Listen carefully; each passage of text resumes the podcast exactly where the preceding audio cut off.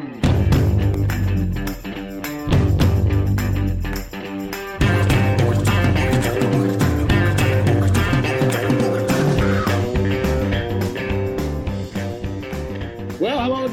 Brian Copeland talking. Welcome to another edition of Copeland's Corner. This is episode 150. Let me check to make sure that I got straight. Yeah, it's episode 158 of the podcast and episode three of uh, the YouTube version of, uh, of the podcast. So, welcome. Whether you're listening to us, whether you're watching us, it's it's good to have you. Thank you for supporting us. Um, if you were somebody who has not watched us yet and you're listening still, uh, give us a, a, a look. Uh, we, we dropped the audio version of the podcast on Thursday mornings, and it's Thursday afternoon that we drop the video.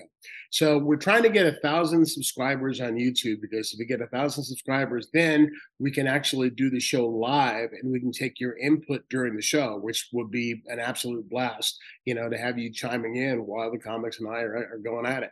And I will be joined by a distinguished panel of comics in a couple of minutes.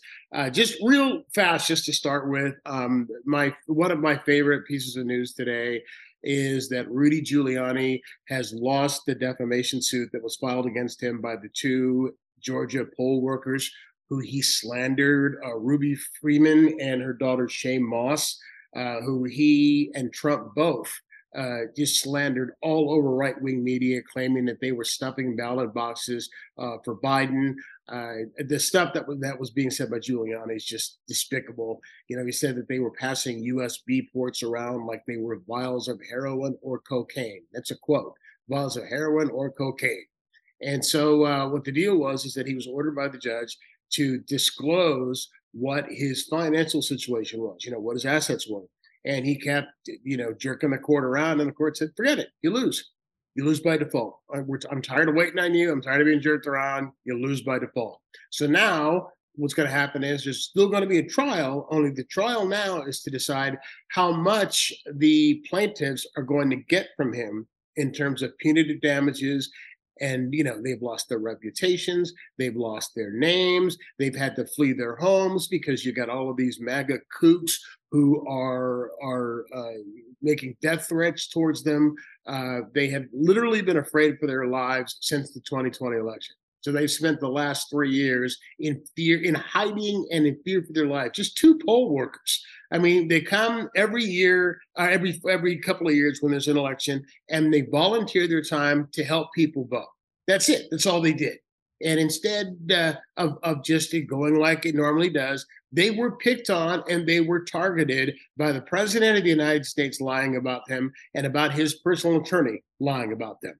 So I hope they get a fortune. And I also hope that there's some kind of a court order that makes Giuliani hold a press conference saying, I lied. I made all of this up. I lied. They did absolutely nothing wrong. MAGA, leave them alone. Stop harassing them. I made it all up and I did it at the direction of the president. You know, that's going to come out in court that he did it at the direction of the president. Trump mentioned their names 20 times, apparently, in some conversation with somebody, mentioned them by name. So, I mean, they literally got to the point where they couldn't leave the house without fear of something happening to them. I mean, it, it's just, it's, well, this is what bullies do you know this is this is how bullies treat people you know bullies are they're called bullies for a reason you know they have some kind of power or authority or strength over somebody else and they use it to step on those who are defenseless. Well we found out today in a court of law that these two women are not defenseless and it's going to cost giuliani his ass i hope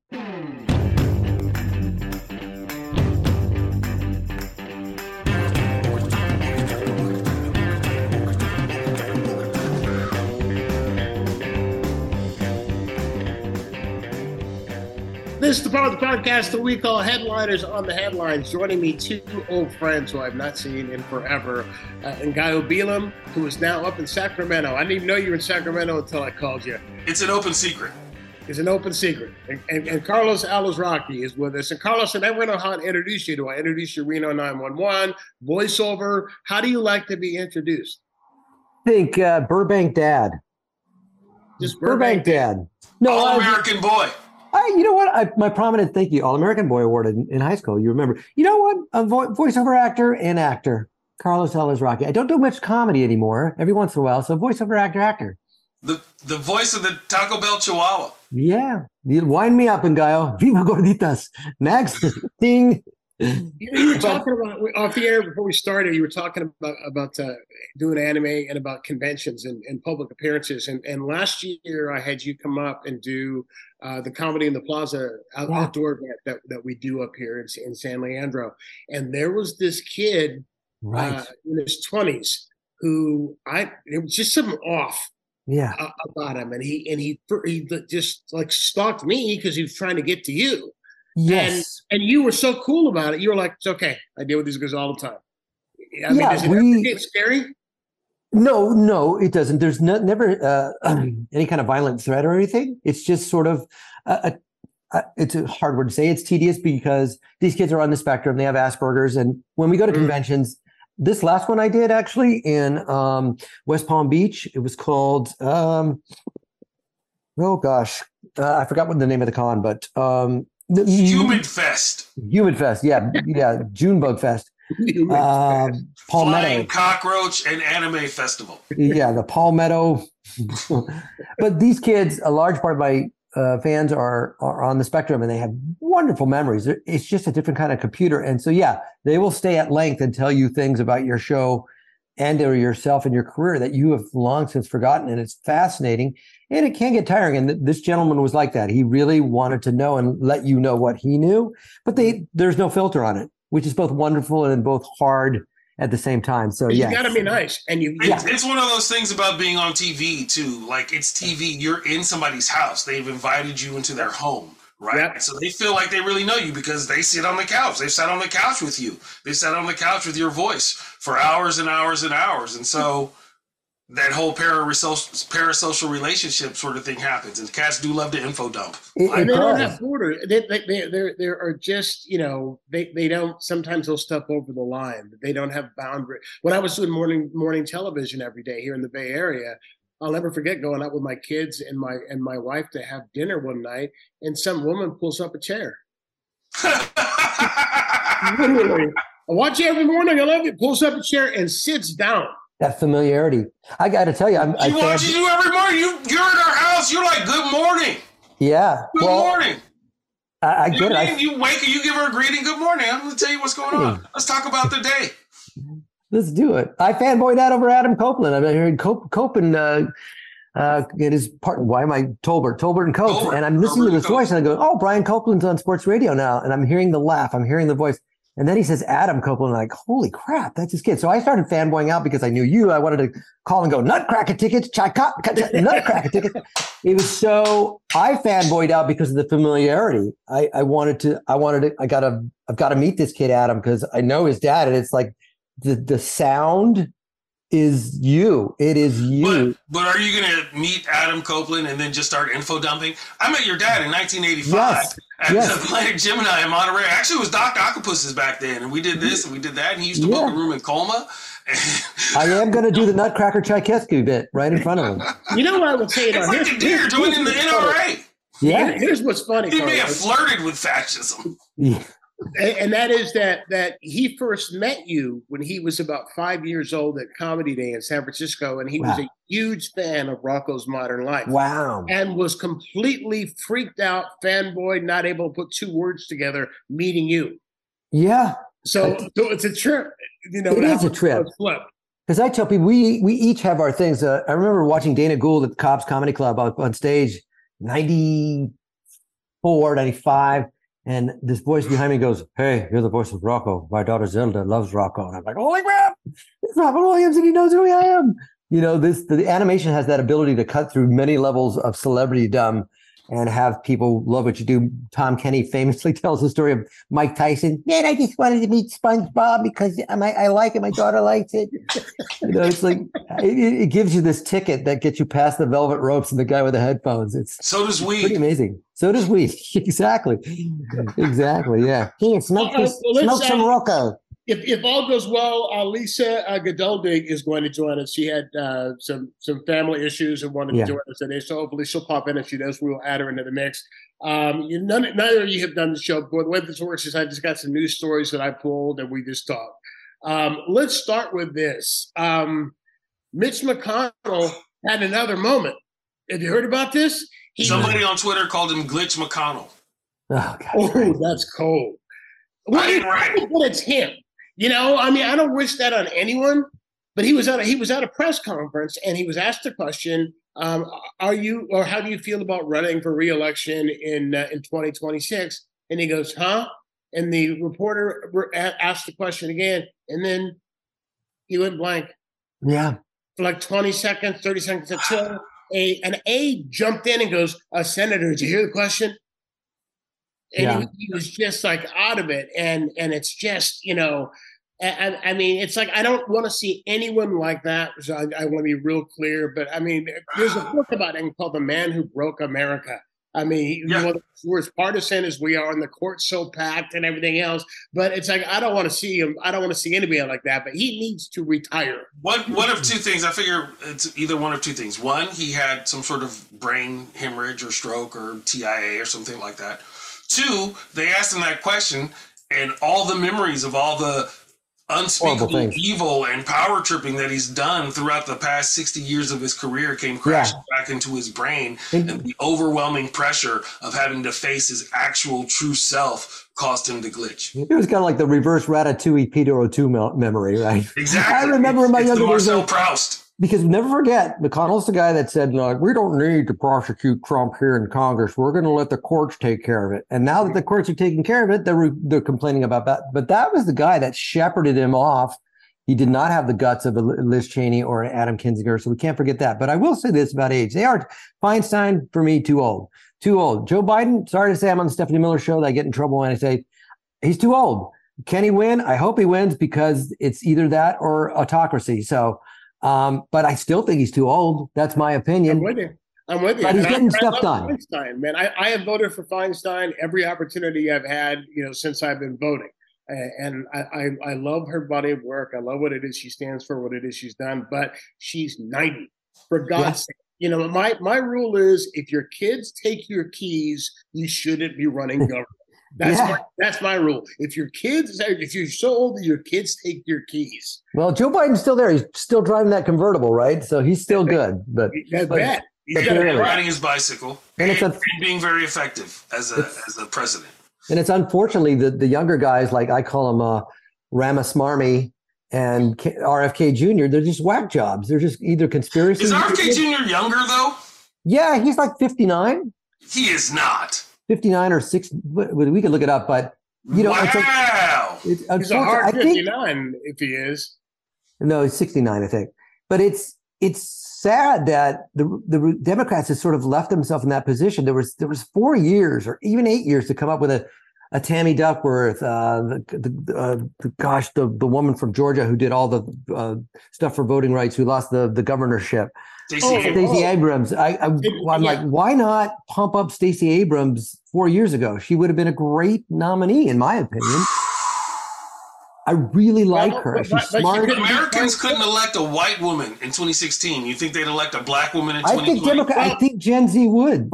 A guy, I really do. Gen Z still does not outnumber Gen X. And, here, and, here's and my prediction. You guys. are forgetting about the fundamental racism and sexism of this country. And I'm not trying to it's it's embarrassing and sure. it's sad. But this country would rather like if it can't be a white man, it has to be, be Tim man. Scott. Or Tim I, Scott. I, will, I will tell you this. Here, here, here is my prediction that there was a, a, a video of Gerald Ford that that went around was viral about six months ago, where he was at a press conference like in 1975, and they said, "Will we see a woman president?" He said, "Yes." And he goes, "And here's how it's going to happen: there'll be a woman vice president, and the president's going to die. And that's how we're going to get our first woman yeah. president. I'll tell Joe you in talks with 80 years old and Kamala that you know I can I can see that happening she's very polarizing. I can tell you in talks with people that I know that are very close to me. Unfortunately, they don't like her, and she's to me, she's not sincere. It's racism and sexism. They didn't, well, they didn't like Hillary either. Oh, why couldn't some other woman have run? And so then Kamala Harris. Well, then how come it's got to be some other woman? I would vote for a woman. I can't, but I can't well, vote for that woman. That, they just say that uh, all the time. Well, it could be, but in, in terms of myself, I I don't consider it racism because I like Stacey Abrams more than I like Kamala Harris because for me, it's a level of sincerity that I Because you're a raging leftist. I am a raging leftist. No, I'm sitting in, like, the, in the conservative chair, so I'm taking Exactly. but I do like there, there. There can be there's something about her that is polarizing, unfortunately. But I agree with you. Gen X is not going to want Gen, even Gen X eh, who are jumping off with these latest indictments, right? Even Republicans like Geoff Duncan, J, G, G, with the G, uh, jumping off. So yeah, if Trump is the nominee, then people will jump on board with a Kamala Harris, knowing that she's a possibility of. Will they? Trump Yeah, got 50 no. something percent of the white women vote. Pardon me? Trump got more than 50% of the white women vote. He did. So He got, he got white women voted for him, voted for him over Hillary. I had to swear off 53% of all white women after that election. Suburban women like me. I but I think they're starting to run away from it a little bit. You know, I think they we'll, are. We'll see. We'll see. Uh, let me let me welcome uh, Lisa Geduldig to the show. Uh, glad glad that you could join us. A pleasure to have you. Hey, thanks for having me. Hey, Brian. Hey, Carlos. Hey, Hey, Lisa. guys. I've got all virgins on the show today. It's the first time. It's all virgins. And I am not one of those white women. oh, Yeah. I, I believe. Angayo doesn't have to swear off of me. so you did. So so you you didn't vote for Trump in 2016. Oh, of course I voted for Trump in 2016. no, I won't even talk to anyone who voted for Trump. All right, here's something that people were saying, uh, um, you know, uh, uh, along the same conversation about all the women who were saying, "Well, I want a woman, but not that woman." Um, and and I, I, I always feel uncomfortable saying this, but it's something that I hear, and I hear from women a lot. I do hear from women a lot that women hate women. Is it? And I'll ask Lisa, do you think that there is any truth to that, or is that just sexism? Is- Is that just men being sexist? Who says that women hate women? Is that men who said That that? kind of feels like the Women phrase "black on black crime." that, You know what I mean? That, It's that women that the reason that Hillary didn't win is because women hate women. no. No, the, the reason that Hillary didn't win is because there's misogyny in this country, and because amazingly, we haven't had a woman woman president. Latin American nations have, where machismo is greater than the United States, but we haven't. And we finally have a woman vice president, a black woman vice president. But Mhm. can this country handle having a woman president? I don't know. I mean, It's it's, not- I don't think it's but- because I, mean, of women I think they can handle it, but will they vote for it? You got to go back and look though at the number, and the number is is that most white women in this country voted for Donald Trump even after the grab him by the pussy recording is out. Most They white still- women over the age of what? The what was the age bracket? No, it's white women. So it was white women, but, but, of those white women, I would say that a larger percentage of them were out of the Gen Z bracket. So the housewives, suburban housewives, or even professionals.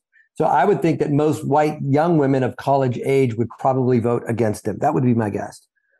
Even even if it's a, a majority of women, uh, even if it's a minority of women per se, I would say fewer women in the Republican Gen Z direct would vote against Trump. That's what that's what I'm guessing. But who knows? Maybe I'm was wrong. it was it that most white women voted for him or he had a large population of his voters were white women Most white women voted for him in 2016. I don't know about 2020, but in 2016, the majority of white women voters voted for Trump over Hillary Clinton, and that blew my mind. I'll, I'll always say this because it's not the source. None of this is surprising because I'm going to go to religion here. When you accept that God is a man and the Savior is a son in whatever religion it is, it's no surprise to me. There's a voluntary complicity by women to accept that. They go to church. My mom was a priest. Mom was a Methodist priest, and it helped her out. But I'm like, I've never understood why women voluntarily. I'm not saying eh, probably they were groomed. Why would you accept this conceit that in Christianity or even in, in Islam that the Savior and God are men's. Who who accepts that voluntarily? And I think therein lies the problem. And once that goes away, I think you'll see women starting to stand up for other women.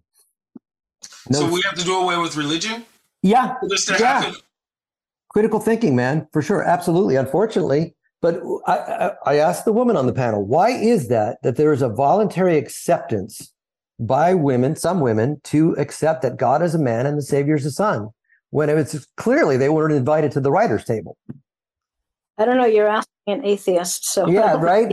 answer Yeah, I know. I just a, Jew, a jewish atheist or agnostic but i was Yeah. late to the conversation because i was taking my mom to a medical appointment so is the are we blaming white women for Trump coming into power, or are we The blaming? conversation started as Yeah. Started about age. Mitch McConnell too old to continue? Uh, is is Di-Fi too old? Is Joe Biden too old? Yeah, because he froze again. McConnell froze uh, on live TV again today. He had Yeah. another. He had another one of those moments.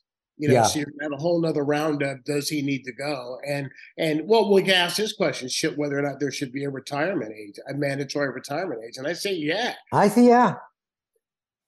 Yeah, the board of electors vote for their new CEOs every once in a while too. Of course, they're probably a shoo but why not? I, I think so. Term limits, all that kind of stuff. Age, age limits is relative, right? But certainly term limits, which would eventually uh, nullify the, the need for age limits, right? If you had term limits. So, but uh, but you know, your original question are: Do women hate women? Uh, uh, uh, other women, It- as much as men hate other men, it's certainly a possibility, right? Yeah, it's a good point. It's Welcome point. to internalized misogyny talk, brought to you by four dudes and a woman. Yeah, three and a dudes. woman who and a got here woman. late. Three, Yeah. three, three dudes, three dudes and a woman. four, four dudes. Oh no, three. I'm staring at me, counting me as two. yeah, that's okay. But no, but th- that that statement in and of itself, if men can hate men, why don't women have the uh, liberty to hate w- other Yeah. women? why why is it so controversial? Men hate men. Yeah, right? men, hate- well, men hate men. I hate Jimmy Dore. Everybody knows that. Grifter con artist. Hey, going back to your question about religion, um, Yeah. there was a there are a couple of religious stories I've got. To, uh, one is uh, there was a poll that has found that middle aged people, um, in large numbers, uh, as in like the majority, and I can't give you exactly what the figure is, uh, but the majority of middle aged people of all faiths have stopped going to church. Has stopped going to church, and it's like usually I, I'm I was raised Catholic and I- Church or house of worship? You mean? Yeah. Because Well, Jews are not. They say church. I'm going to say house of worship. Okay. His mama named him Clay. I'm gonna call him Clay. Mm-hmm. Cassius Clay. So, but the way, but like the way it works in Catholicism is, is you go because your parents make you go. Then when you hit Yeah. your twenties, you drop out. Then you get married, and you have kids, and you go, you go, you go back because the kids, and then the kids grow up, and and you start going when the grandkids. Interesting, yeah. But they're saying it's like, I mean, is it disillusionment? Is it, you know, is it that just religion, pure organized religion, has fallen out of favor? God, it kind of parallels traveling. When you get older, you just don't need all the carry-on luggage anymore. You just travel lightly. Religion is carry-on luggage. Religion is checked baggage, rather. I'm just going to go with this light carry-on. I don't need a. It's the same parallel there. Yeah, I, I, I think, yeah, I think that is a trend now, and I think it could be social media too, right? Where people spend so much time on social media that maybe they found out that they've run out of energy and or time to go to church, or maybe they feel that they get it through social media or, or other means or radio or or musicals or or uh, Jim Caviezel. I would Um, also think yeah, that's funny. People are um, maybe slightly disillusioned with Yeah. the church. All the churches right now. Yeah. You see these mega preachers who won't open the church doors for disaster victims. You see the dioceses of Catholic cities, big cities, claiming bankruptcy Mhm. so they don't have to accept responsibility for child abuse. Bankruptcy. You can't sell a church. San Francisco, the Archdiocese of San Francisco is talking Oh, about sending Oakland as well. Oakland already did it, and that's why San Francisco is doing it. A couple of other cities are looking like Detroit's looking into that. Uh, Like, How you going to tell me the Catholic Church is broke? And they, the when they- Catholic Church. and they say that you can't count um, the churches and you can't count the antiquities because those are uh, there, there's some exemption. Um, because things are more important than the mental health and well-being and safety of children. Yeah, statues, whatever objects. Yeah. Statues. and they're finding it in every religion. You know, I, I have a friend who's an attorney who uh, who represents victims, and he had a major case against the Jehovah's Witnesses. Yeah. Yeah. I, I, I've always said this God, in whatever form you want to say that God is, we've given this God thing or religion and its origins 2,000 years, and you can see where that's gotten us to sound like Vincent Gardenia in, in Moonstruck. And if God were a baseball manager, he'd be fired. you have a under a 50-50 record. The world is crap. It's melting. People hate each other. You're not doing a good job. I'm going to Jerry Jones you and I'm sending you to Dallas. The, the Sorry, argument would be though, is that God doing that, or is that people who are fallible, Right. right? Because a lot of people get involved in these churches not because they want to glorify God, not because they want to give their life to Mhm. service, not because they felt a call and a compunction and a lifting of the spirit in the presence of that which we cannot always understand, the vibrations of the one, which is the one. But they get into it because they want to touch kids or they want to, they see an easy way to make money and drive a Lamborghini, Sure. right? Maybe they have some charisma, uh, but they're not very funny. So instead of becoming stand up comedians, they become preachers. Yeah, but outside of the church, I love Joseph Campbell, Power of Myth. He said, Yeah. mythology informs us. It informs us, it gives us values, but at some point you have to change the software. And we know so much more, and it's time we change the software. And that I think would embody more critical thinking. You can still have your spirituality outside of the church where people want to touch people in the institutions. But so I, I've always agreed with that sentiment. We need to change the software and think differently now. And and maybe accept these metaphors from every religion. It's I all love Zen Buddhism at this point. yeah, that's what I love about Life of Pi, right? It was the guy the guy was just doing a cocktail mix of all the religions he liked and says, I can garner stuff from each of these religions and be a pretty cool person. That's the, the fundamental message is generally the same. Lisa, are we talking over you? Did you want to say something? No, Sorry. it's fine. I, religion is not usually a subject that I participate in, so I'm just listening. That's I- fair. Don't worry. I thank you for uh, noticing, but I will jump in when I have something to say. Feel the call. All right. Okay. Uh, let's see what else have we got here. Um, okay. Well, something I mentioned before you guys came on, and that is that Giuliani has lost his defamation suit by default against the two poll workers in uh, in Atlanta who he lied about. Yeah. He and Trump both lied about and claimed that they were stuffing ballot boxes in Fulton County for uh, for Biden, and that they were quote pa- uh, surreptitiously passing USB ports back and forth like they were heroin or cocaine. Yeah. And so the Yeah. deal was is he was supposed to turn. Would you like to do a little bump in the polls? Yeah, there you go. Nice. I need something else. He goes. he was You get supposed to be turning over his his financials to uh, to the court so they could look and see what it is he's worth. And he kept dicking around about it. Basically, it didn't turn it in, so they did said enough. You lose by default. yeah. So that's what happened. So there's going to be a trial now to to find out to determine how much he has to pay. That's all the trial is going to be about. You know, Yeah. how much the the- Yeah. how much do you have to pay, and what he's done to these women. I mean, he's destroyed these women, uh, their names, their reputations. They have to Yeah. homes, death threats. I mean, it's unconscionable. Yeah, uh, they should take all his money and his and his New York apartments and his little vacation house in the Hamptons or whatever he's got and his little Swiss bank account and all that stuff. It's uh, it's embarrassing. He should be embarrassed. And he didn't even show up for the trial, right? He stipulated. So when they first did the thing, he just stipulated like everything they say is true. I was an ass, It's yeah, it's sad. The fealty and to that was it. The fealty to Dracula. They're all a bunch of Renfields, right? Doesn't matter how many people he kills as long as he can keep Mina, which is the presidency. This guy will just do anything. And he right now he's the different forms, right? He's the werewolf, he's the guy in the top hat. Right now, this version of Trump is that pile of rats. It's like, look what you're gonna do to me. It's the last version of him before Van Helsing. I always call Jack Smith and Fani Willis or Van Helsing. Uh, they're that guy at the end of Francis Ford Coppola's movie he's in the cowboy hat who comes up and pl- plants the knife right in the heart as the sun is coming up and he pops out of the box. That's who they are. And hopefully this is the last uh, vestiges of this Dracula, you know, but You mean then he can't be president from jail? probably Well, yeah. could. In theory, he could. And here, well, here's the scary part. He told Glenn Beck yesterday that if he's elected, uh, he's going to put his political opponents in jail. He says, "I have no choice because they've done it to us." That's what he said. We have no choice. So if you elect me, so here's what he said up front. But, but didn't he say that last time he was going to put Hillary in jail? Lock her up. You're right. Yeah. That's how it came up. Was he asked Yeah. about whether or not he regrets saying lock her Mhm. up now, and he says no, he doesn't because now that's exactly what he's going to do. What's crazy is if he's in jail, he can't vote. That's Right. on the that's on the, the the the books, but there's nothing that says that he can't be president. Right. So You know, you had, because there's, because there's no precedence for that. I mean, you know, we're like, okay, what laws do we come up with? All right, prisoners can't vote. Okay, but presidents can't preside from jail. That's not going to happen.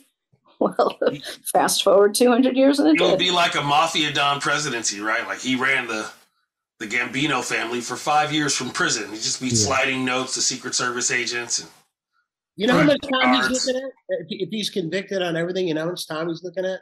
eight 50 million years? 717 years. Good. Oh my God. He only has 700 left. Exactly. and He's been siphoning the life energy of Mitch McConnell. That's why McConnell looks so tired. in, inherent in this conversation, and I've tweeted this and I made a video about it on my Twitter, uh, X rather, the people that say we have Trump derangement syndrome, I'm like, yeah, that's like the mayor of Amity Beach telling me I have great white shark syndrome. Yeah, I do, because the shark is still out there because you guys were too chicken to kill it. So yes, it's still killing people. I have great white shark derangement syndrome. Thank you very much, Mr. Right? Mayor. That shark is still out on the beach blackmailing politicians. Absolutely. So yes, be proud of your Trump derangement syndrome. Be proud that you're Roy Scheider, you're Brody and Hooper, and you want to get rid of this shark. Be proud of that. Wear it like a badge. You're going to need a bigger vote. If if he does have to drop out, if in fact something happens and he does for whatever re- whatever reason have to drop out, is there a Republican running right now who you think can beat Biden? Can can can Nikki uh, Haley. You think Nikki Haley can beat Biden? I was gonna- just going to ask you that. Ooh, wow. I don't think so. I, I, I don't think so. I think because she's sort of taken a stand against Trump, as it were, a little She bit. said she'll pardon him. She says she'll pardon him if he's if, if, if uh, They Well, all that- said that- that they would vote for him if he was the nominee. So they all raised hands. Yeah, they they all raised their hands. guilty Every one of to guilty to Dracula. Um, I sort of wish Jon Huntsman were running because I really like him. And actually, if he wrote, if he were the nominee against Biden, I There are no like him. likable GOP candidates. I do like Jon Huntsman. I have to say. Um, I think he's intelligent. I think he's smart. I think he's mild mannered. But God, bar Trump has set, set the bar so Mm, low. Smart, But- intelligent, mild mannered fascism and racism. That's my favorite flavor. Uh, I don't think Huntsman's that, that type of guy. I think he respects the The democracy. GOP is fundamentally racist and fascist. They allowed it. They, they No. allowed it to happen to themselves, and there's really no way out of it. They're going to have to start a new party. Well, no, No, they're beholden to violent fascists. There's no way out, dog. How many people I show don't- just start gunning down people in streets? How many people they've set up a whole stochastic terrorist lone wolf network, and they maybe didn't do it on purpose. But if you jump on the tiger's back, you got to ride it, dog. I I agree. I agree. I think that's what they have a fealty to. But I don't think Jon Huntsman is that kind of guy. I don't think It doesn't Adam matter. I don't think Adam John is that type Huntsman of guy. single-handedly is not going to change the minds of 10 million, 20 million, however many people voted for Trump, fascists. I'm not saying that he is. I'm just saying that he's not one of those. And and I'm glad you brought that up. I'm But glad he you. is one of those. But he's no. What's He's the, old, what's the old thing they say in German? If there's nine people, at the, if there's nine Nazis at the table and a tenth person is sitting next to them, what do they call the tenth person? A Nazi. Yeah, Okay, I, I don't agree with that. I think that's a saying. I think that's a I- It's a saying that sounds but it better. has truth. Sorry, Brian. Yeah, but here's how I disagree with this too, and that is because you're talking about the base right now. And when Right. you're talking about the base and the majority of the party, and you're absolutely right. However, you do have Republicans who are not crazy. You Raffensperger. When you Kemp. talk about Kinzinger, when you talk about, and I don't agree with him at all. I don't agree with Liz Cheney on anything. Yeah. However, her her integrity. I, I mean, I'm I'm I'm. I'm Liz I'm- Cheney would never win the Republican nomination. He got censured. But you're Yeah. yeah. So there's there's there's elements of both that are, are are in truth. But I'm glad you brought up the fact that unfortunately a Republican candidate like Huntsman Huntsman will not change the behavior of the base, which is why I always attack the far left, like the Jimmy Dores, who somehow think that a perfect Democratic candidate, the perfect liberal, like Jimmy, if he had the balls to run for anything, that he would suddenly solve the way the GOP behaves. That's not happening. This is why we do vote for Biden, because we live in a binary system where it's going to be vote on black or red. Don't put your money on that green thing. You're not going to win. So I agree with you, and Guy. No candidate is going to change the behavior of the base. It's going to have to happen gradually. All you can do is defeat them, either politically or hopefully not in, in other means. But um, I agree. There's no miracle this. candidate that's going to change their behavior. What what tell me what's scarier to you? Uh, we know that there are a lot of MAGA coots, and we know that there are a lot of of, of MAGA lone wolves. We're seeing. I mean, you know, uh, you know, this idiot with the manifesto in Jacksonville. Yeah. Uh, you know, the the attack on Paul Pelosi. They're that's what they're they're, they're not gonna they're not gonna attack in a horde like they did on January sixth again. You're gonna see individual lone coups coming Timothy out- McVeigh. coming after people. Yeah, McVeigh kind of people. So, what scares you more, that Trump will win or that Trump will lose? Win. Because if Trump, because if Trump loses, you're going to see a lot of you're going to see attacks from these ru- these these lone wolf nuts. You are. And I think you saw what Dave, happened to David Koresh. I, I think the army will be on the side as much as they like to say we have people in the army. I think I think the United States military would quell that pretty quickly. All right, so that's my, the challenge because it's not. And I mean, we're getting deep into some philosophical, futuristic woods here. Uh, if it, if it were to be a modern civil war, it's not. It's not blue coats and gray coats Yeah. skirmishing in Manassas, Mhm. right? It's all terrorist cells and the Mhm. the IRA or the uh, the PLO, if you think about it like that. The, These QAnons and these these guys, you know, it's all one guy shooting up a store. It's it's a bunch of guys trying to kidnap the governor. It's not it's not a cohesive Yeah. thing. And so that's the big challenge. And I think that's one of the reasons that a lot of establishment Democrats, everything, have a hard time prosecuting or because you can't really find who to who to stop because they're all spread out and it, it's like X-wings fighting the Death Star. yeah, yeah, but I'm I'm more afraid of him winning than I have. Uh, Clearly, losing. clearly, right? I mean, if he wins, then it's really just open season. It's fucking pardon my French, but you know uh, what they say in True Romance. He must have thought it was White Boy Day. Uh, Remember, we had a little reprieve after the inauguration, and we could Mhm. breathe and and feel like we don't have to follow the news every ten minutes and Yeah. like we're miss something. It was so nice to have that breather, but unfortunately, you know, he's back, and I don't know how his Teflon ability works. I don't know how he can go through January sixth and come hmm. through scot free. But some of his, his minions who are spending time in jail from January sixth. I mean, are people turning on him, or it's just so. some people are turning on him? He still has the power. I mean, I'll follow his crap on social media, and people are still convinced that he won. I mean, I don't know how stupid you can be, and I've never been someone who gets brainwashed, so I don't understand that thinking.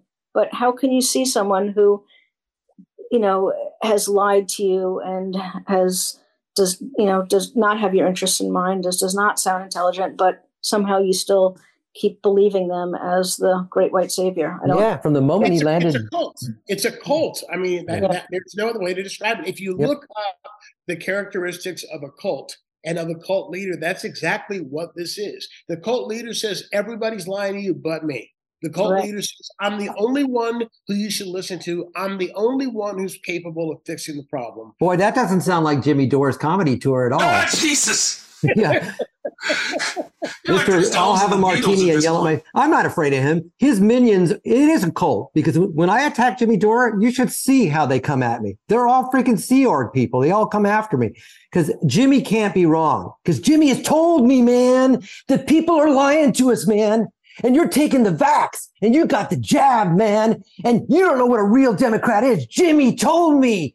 They have that the same level of zeal that MAGA does. Believe me, it is Wow. also a cult. And I I implore other people not to be afraid to call it that because that's what it is.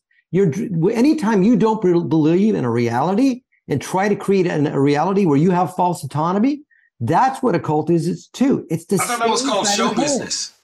It is show. It's a, it's it's grifting. He's a grifter exactly like Trump is. They're all grifters because Yes, no, it's not sexy to tell people the truth. I remember Bill Burr going on Joe Rogan. And they're talking about the vaccine, and Bill just looks at him, and goes, "Come on, Joe, we're fucking comics. We don't know anything about the fucking vaccine. Just fucking take the shot." And Joe's Joe Rogan was just kind of like, "Oh yeah, you kind of." He just called it like it is. It's Yeah. yeah, are things going to have side effects? Yes. There's again, there's no perfect candidate. There's no perfect vaccine. There's no, there's no revolution. You know, the, the word revolution. The government. I, I read this article by Aaron Mate and Mike Glenn Greenwald. Like you're doing nothing. You do nothing. You sound like Conor McGregor. You just sit in your basement. You'll go to a comedy tour. You'll buy chicken fingers. You'll do nothing. You're, you're doing nothing. You're just getting angry. But you're doing. You're affecting no legislation. You're Yeah. not doing anything. They're like the guys in the park with the plastic swords and the big beekeeper helmets. I teach self defense. No, you don't. Get out of the park. I hate those guys. See, men hating men. Well, here's the thing. I, I can't say that the LARPers actually teach self defense, but I did know a guy in Portland who used to wear a sword. Yeah, there you Or go. That's a big real one too, sword. like a hand and a half. I knew Yeah. a guy in Healdsburg. But, oh, that was a Renaissance fair. Never mind. That was No, no, he was a bartender in Portland, but he just he just rocked a sword in his everyday attire. And I, I gotta say, I wasn't mad at it. It kind of made me want to take some sword lessons. I'm going to completely shift gears. I want, Yeah. I want your take on this story. Okay, a guy in Trumbull, Connecticut is walking through the parking lot of his bank. He's gone to his bank and made a deposit or withdrawal or whatever, and he's walking through the parking lot and he sees a bag and he opens the bag up and there's 5,000 bucks in it. So he figures, you know, finders keepers and takes it and puts it in his car and takes it home. Well, it turns out that it is tax money for the city, and somebody who was making a deposit, some somebody dropped that bag. So they they do an investigation and they find the guy and they show up on his front porch and they arrest him for uh, a, a, a third degree a third degree felony theft or or, or something. And because they say that the, the bag that he took had the the logo of the bank on the outside of it. And he, he denies it, but, he, but they say that it has the logo of the bank, and on the inside there were deposit slips and stuff. So he had a a, a, a responsibility to return it to its right, rightful owners. So he's looking at one to five years in prison for not returning that money. So do you think that this guy should go to jail for this, or is he right? Look, I found it in the parking lot. Is it my fault that you dropped it? I don't think you should go to jail. I think you should just return it and then say, "There, you returned it. You're good. Good to go." I also agree he should just give the money back. Uh, it shouldn't be a felony. Uh, I mean, listen, if I have found money in weed in random spots for sure. Uh, but if you're in the parking lot of the bank and you find a bag with the bank's logo on and some deposit slips in it, you should probably just take the money into the bank and be somebody dropped this in the parking lot, right? It's not like he was walking down Main Street and he just found a random bag with five thousand dollars in it. I mean, you could keep it, but you should also worry if the mafia or the local drug dealers is going to come after you if you found somebody's loot as well. And if you consider banks to be the mafia or the local drug dealers, they will come after you. Yeah, People he don't found- worry about money. He found the bag. He didn't go into the Okay. Brinks truck and steal it. He didn't go to a store and steal it. He found it. Should he go to jail? Absolutely not. Yeah. Even though there there was according to the, according to law enforcement which again he denies but according to law enforcement there were clear identifying marks as to who it true who it belonged I'm gonna go this far. Not only should he uh, not have to go to jail, the bank should give him five hundred dollars Yeah, for finding it. for Find keeping it. the money safe. Yeah, keeping the money safe. he took it home and he spent it He should get a reward. If he found a hey, puppy and gets hey, it home and hey, kept it but he, you, and Gail's right. He didn't invest that money in, in foreign banks overseas like a bank would or, or, or ventures. He put the money back into the economy, the local economy, the local economy. right? He should Right. not go to jail. The strip clubs and Yeah, and fancy coffee joints were very excited to see him for a month. making it rain is not a felony. He should get a reward for finding the money. Yeah 10%. I like it. A finder's it. fee, well there, there was four a story- thousand five hundred dollars. Because I only got five hundred left, man. Yeah. you should have been here two weeks ago. I got bills, dog. They put a lien on my house. I had to do a lot of things. Mm. I remember about 15 years ago there was a story, and I I can't remember if it was in San Francisco or some, it was somewhere in California, where a Brinks truck overturned. and, on the freeway. Was that on the free? Is that where it was? There was one where I flying- on the freeway. Yeah. and money was flying everywhere, and Yeah. people were running and picking up money and and, and filling their pockets. And there was a there was a big moral debate about whether or not those people were thieves. Uh, I know a lot of y'all don't believe in God, but I will say that God works in mysterious ways. And sometimes people just need some money. And sometimes you just find it when a brink truck overturns. That money's insured, right? Uh, where people went wrong was they videotaped themselves in their full face picking up money from the brink truck on Yeah. the freeway. You're Yeah. supposed to pull your hat over your head, Lay low. biggest bag out the trunk, and grab as much as you can, and split and cover your license plates and split. Don't, uh, you know, Yeah. get those No, blessings they ain't gonna miss anonymous. Money is not real anyway. Don't get me started on this whole thing. No, you're right. It's not real. It's just paper and coins and Bitcoin. It's an agreement. It's a trust exercise, like driving. I, I think I'm bougie and well off enough or whatever where I would feel guilty and return the money, but I can't expect that of somebody else that has different circumstances. So I have no problem. Brinks truck turns over, you find a bank of money on the street, you do what you need to do. Do what you need My to do. grandmother used to I got tell no me judgment. story. My, my grandma press well, was a clothes presser at a, at a cleaners for years and years and years and years. Single mother, and there was a period of time. Uh, there was, a, was she was just really really broke, and and couldn't afford. You know how she was going to pay the rent, how she was going to buy milk for my mother, how she was going to take care of. She had no idea what she was going to do, and she's pressing this suit, and she feels that minute, and it's a hundred dollar bill. And she took she what what Ngaio said. and said, "This is God working. No, Yeah. how badly I need this. I got to buy milk for my daughter and put a roof over her head." And she she kept the hundred dollars. And even years later, I would go, "So do you feel guilty about that?" She said, "No. Yeah, that that was that was God working in mysterious ways. You know, Mm. making sure that I was able to buy milk." God doing a reverse pickpocket.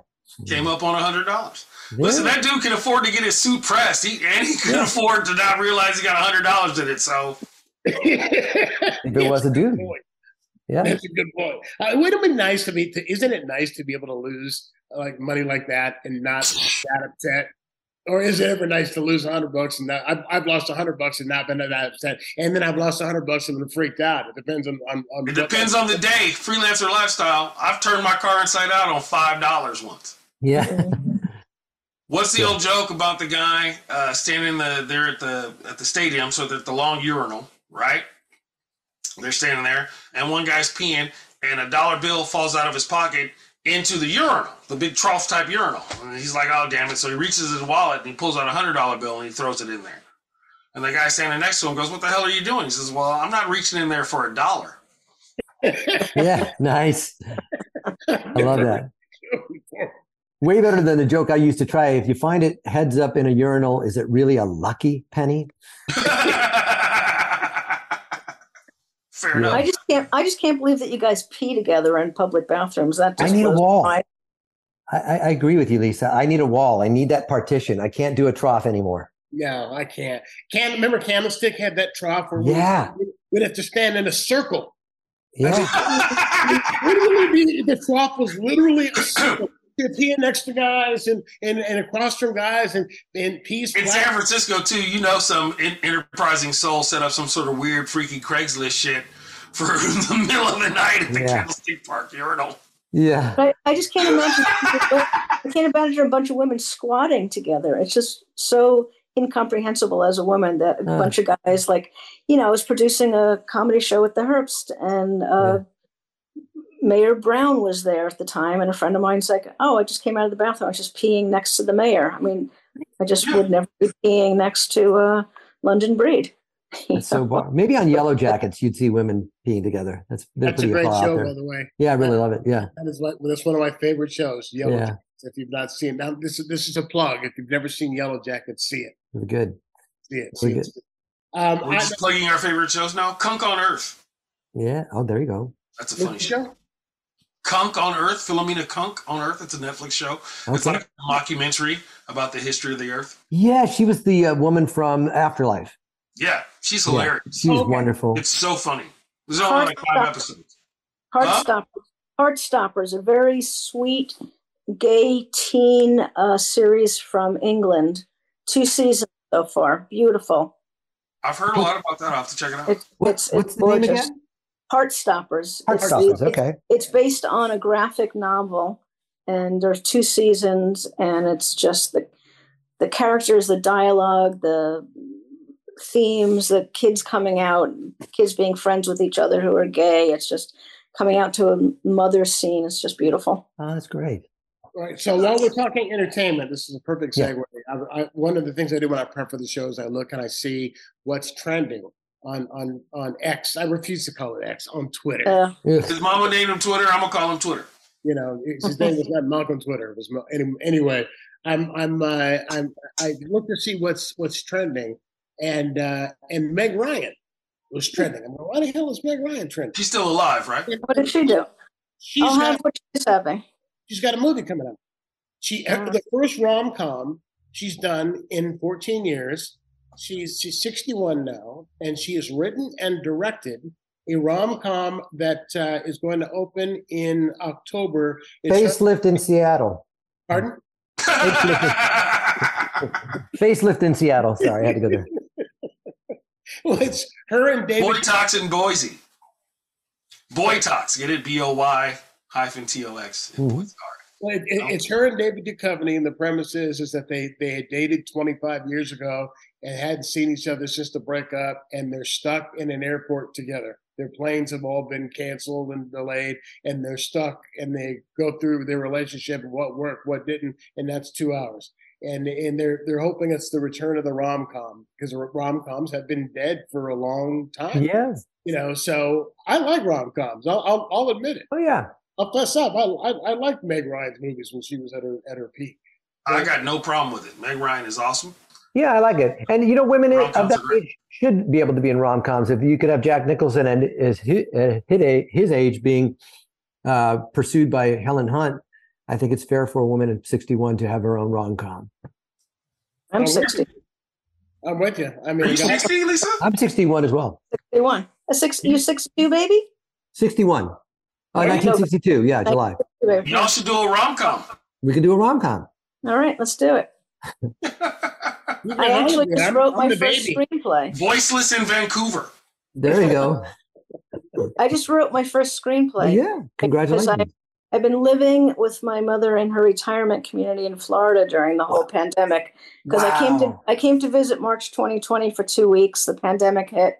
I stayed for 17 months, and the last two years I've been commuting back and forth, like two to three months in Florida, a month back in San Francisco. That's and I just- great. Wrote a screenplay about the hypothetical situation of a San Francisco comedian who goes to visit her mother in Florida in the beginning of the pandemic and stays. I I love bet it. I, I'm right there. My mom's on a memory floor in Los Angeles, and Mm, two, three days a week I'm there. So you've got an audience right here. all right. Uh, I'm, I'm down for watching that. Lisa, tell me about Florida right now uh, and about Florida under DeSantis because like the NAACP put out a travel advisory telling Black people not to go to Florida because because it, it's it's unwelcoming and not safe.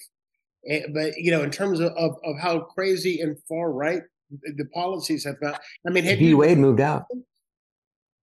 I mean, I'm living in a Democratic stronghold. I I see a Trump bumper sticker every so often, and I know intellectually what uh, DeSantis is saying and doing, and him being booed in Jacksonville. But um, you know, I, I I'm not seeing every day like DeSantis on the you know the corner. You know, I'm not taking uh Af- trying to take African American studies, but you know, my all of the uh, home health aides that my mom and all of her friends have are all Haitian, and um, so I I didn't know about the travel alert, Yeah. but it, it's not shocking to me.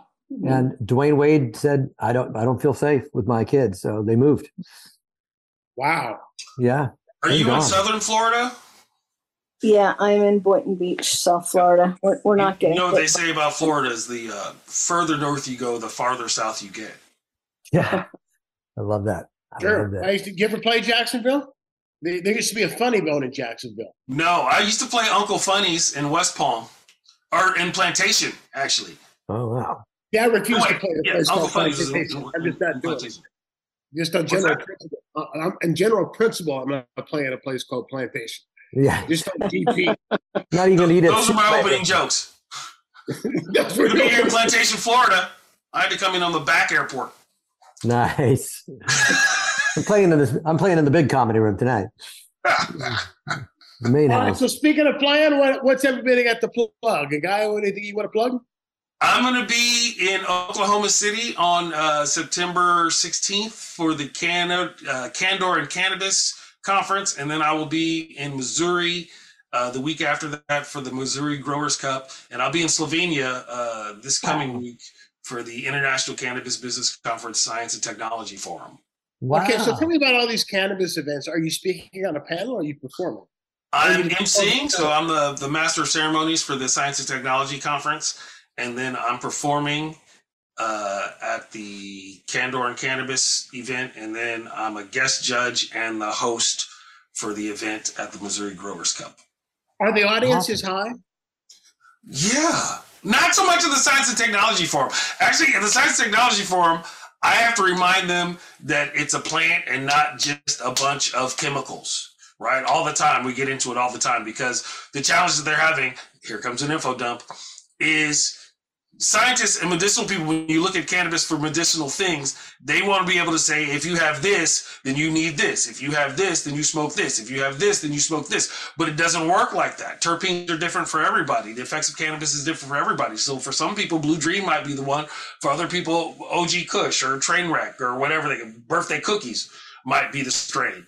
Um, so I'm always like, let's re, you know, let's remember that there's still some magic involved. It's not an exact science, and you can't keep trying to put a thing on on on chaos. And you got to stop with this monoculture bullshit because that's how you end up with the Cavendish banana, and that's also about to die out. And so, you told me when I was a kid that there would be legitimate conversations on this topic and there would be conferences actually on this topic, I would have said you were. We've gone from a felony to an essential service. You're welcome. so, Carlos, anything you want to mention? Um, let's see. Uh, September 8th through 10, I'll be in um, Poconos, Pennsylvania for the um, Colossal Con, signing autographs. And yeah, for mentioned people, meeting fans of all walks of life, hopefully. And then Midwest Toy Con at the end of September, I think September 29th and or uh, October 1st, however those dates line up, that last week in September in Bloomington, Illinois, doing the Midwest Toy Comic Fest. So um, there's things uh, I'm doing on Nickelodeon, but because of the SAG strike, I'm not sure I should plug it, but those things are coming out in the fall, hopefully, and uh, staying busy working with our friend Tom Kenny on Kamp Koral when I can. Uh, I haven't seen Tom in forever. Thomas, Thomas, hello. And, and Lisa, what's up with you? Well, since July 2020, I've been producing a monthly comedy show on Zoom called Lockdown Comedy. We to have 250 people, but we have like 30 in the audience, and people still come, so we still continue that. So September 21st is the third Thursday of the month. September 21st is the next show. Ophira Eisenberg headlining out of New York, and Cynthia Levin and Eve Meyer. And then this December 23rd to 25th, the 31st annual Kung Pao Kosher Comedy, Jewish comedy on Christmas in a Chinese restaurant. Um, Wendy Liebman will headline, and oh, Rich Aronovich and Talia Reese out of New York. And I've been doing the show since 1993. Came to me wow. as a joke, and then 2020 and 2021 were completely virtual. And last year, for the 30th anniversary, we were back in person, but keeping the virtual element because I've got an audience around the country now who wants to come to the show or you know doesn't want to fly to San Francisco or they don't want to gather. That's a good idea. I want to talk to you about that later because I've, I've had yeah. Let's let's let's talk. That's great. So keeping up the virtual aspect of the show. The first you know, year, I, 2020, we had 2,000 people altogether over the wow. six three shows. The next year was a thousand, and then we've had about 500 people still watching virtually. You know, That's I did. Cool, I did the last. I, I did the last television interview with Henny Youngman he was oh he was doing I was doing mornings on two, and he okay. Was well, your show.